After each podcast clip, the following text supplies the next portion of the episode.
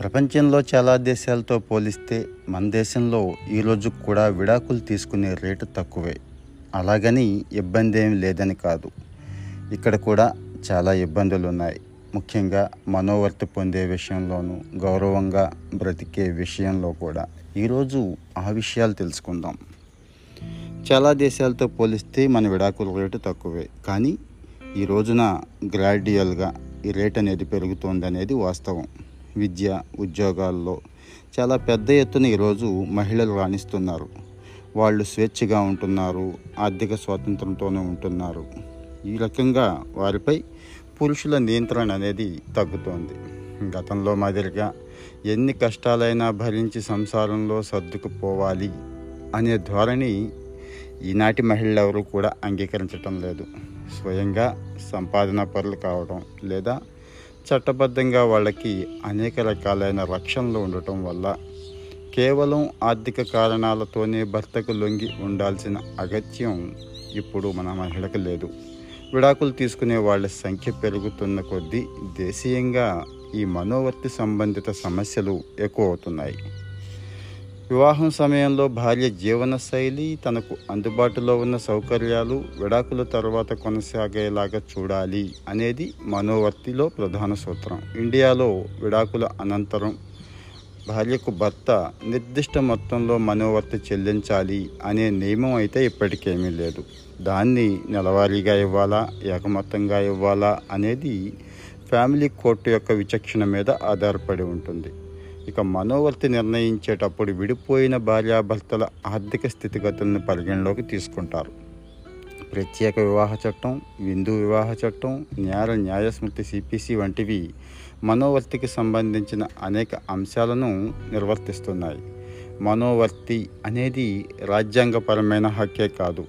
మానవ హక్కుల్లో అది అంతర్భాగం అని కుసుమ శర్మ వర్సెస్ మహేందర్ కుమార్ శర్మ కేసులో సుప్రీంకోర్టు తీర్పు చెప్పింది. మనోవర్తి కేసుల పరిష్కారంలో కుటుంబ న్యాయస్థానాలు ఆలస్యం చేస్తే అది మానవ హక్కులకు వ్యక్తిగత గౌరవానికి భంగం కలిగినట్టే అని వ్యాఖ్యానించింది కూడా. ఇక విడిపోయిన భార్యకు ఆహారం ఆశ్రయం ఇతర కనీస అవసరాలను అందించి ఆమె అనాథ కాకుండా కాపాడటాన్ని మనోవర్తి చెల్లింపు వేగంగా జరగటం అత్యవసరం. సుప్రీంకోర్టు ఏదైతే చెప్పిందో విడాకుల కేసుల్లో దేశమంతటా కూడా కుటుంబ మెజిస్ట్రేట్ జిల్లా కోర్టులు ఒకే మార్గదర్శక సూత్రాలను పాటించాలి. శాశ్వత భరణాన్ని నిర్ణయించేటప్పుడు వైవాహిక జీవితం ఎన్ని సంవత్సరాలు నడిచిందో గమనించాలి.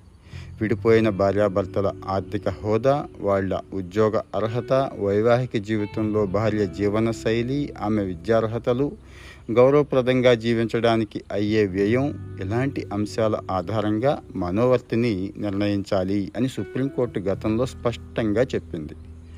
భర్త ఆదాయం అతనిపై ఆధారపడిన కుటుంబ సభ్యుల సంఖ్య అతనికి అయ్యే ఖర్చులను కూడా పరిగణలోకి తీసుకొని భార్యకి అప్పుడు మాత్రమే మనోవర్తి నిర్ణయించాలి.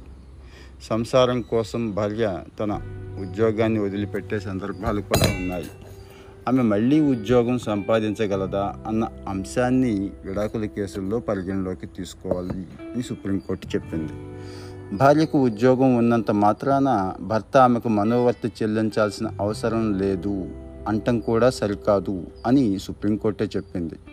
భార్యకు మనోవర్తి చెల్లించలేని పరిస్థితిలో ఉన్నట్టు భర్త కోర్టు ముందు నిరూపించగలిగితే పరిస్థితి ఇంకో రకంగా ఉంటుంది. కొన్ని పరిస్థితుల్లో భర్త కూడా మనోవర్తికి అర్హుడే అనే నిబంధనలు కూడా ఉన్నాయి. విడిపోయే సమయానికి ఆ దంపతులకు సంతానం ఉంటే వాళ్ళ చదువు సంధ్యలు ఆలనా పాలన కోసం చెల్లించాల్సిన మనోవర్తిని కోర్టు నిర్ణయిస్తుంది. పరిస్థితి కట్టుతప్పితే ఎలా ఉంటుందో చూద్దాం. స్వాతంత్రం వచ్చినప్పుడు దేశ ఆర్థిక స్థితులు బలహీనంగా ఉన్నాయి. ఈ వాస్తవాన్ని పరిగణలోకి తీసుకొని పంతొమ్మిది యాభై ఐదు హిందూ వివాహ చట్టాన్ని రూపొందించారు. వైవాహిక సమస్యలపై తీర్పులు ఇచ్చేటప్పుడు హక్కులు బాధ్యతలు సమకాలీన ఆర్థిక పరిస్థితులను పరిగణలోకి తీసుకోవాలి అని న్యాయపాలకులు ఆ రోజు గుర్తించారు. ఆధునిక జంటలు తమ సంసారం మానసిక శారీరక ఆర్థిక స్వస్థతకు భంగకరమైన మలుపు తిరుగుతోంది అనుకుంటే వెంటనే విడిపోవాలి అని నిశ్చయించుకుంటున్నాయి. కాపురాల్లో కలతలు వచ్చినప్పుడు గతంలో పెద్దలు సర్ది చెప్పేవాళ్ళు. ఇప్పుడు తమ కుమారుడు లేదా కుమార్తె వివాహ బంధంలోంచి విడిపోవాలనుకుంటే వాళ్ళ నిర్ణయాన్ని సమర్థించే వాళ్ళు పెరుగుతున్నారు కూడా. ప్రేమానురాగాలు ఉన్న చోట పరస్పర త్యాగాలు సర్దుకుపోవడం మామూలే. అయితే దానివల్ల వ్యక్తుల మానసిక శారీరక ఆరోగ్యం దెబ్బతినకూడదు. అటువంటి పరిస్థితి వస్తే విడిపోయి ఎవరి బ్రతుకు వాళ్ళు బ్రతకడమే ఇద్దరికీ కూడా మంచిది. విడాకుల ఉదంతాలు పెరుగుతున్న కొద్దీ మనోవర్తి చర్చనీయాంశం అవుతోంది. ఇది ఇప్పటి చట్టం కాదు ఎప్పుడో పంతొమ్మిది యాభై ప్రాంతాల్లో చేసిన చట్టం. ఇది మరీ తక్కువగా ఉంటే భార్య కనీస అవసరాలు కూడా తీరవు. మరీ ఎక్కువైతే దాన్ని చెల్లించే వాళ్ళ ఆర్థిక స్తోమత భర్తకు ఉండకపోవచ్చు. ఈ రెండింటినీ సమతుల్యపరుచుకొని మనోవర్తిని నిర్ణయించాలి అని సుప్రీంకోర్టు గతంలో నిర్ణయించింది. ఫ్రెండ్స్ ఈ ఎపిసోడ్ మీకు నచ్చినట్లయితే షేర్ చేయండి. ఫాలో అవటం మాత్రం మర్చిపోవద్దు. Thank you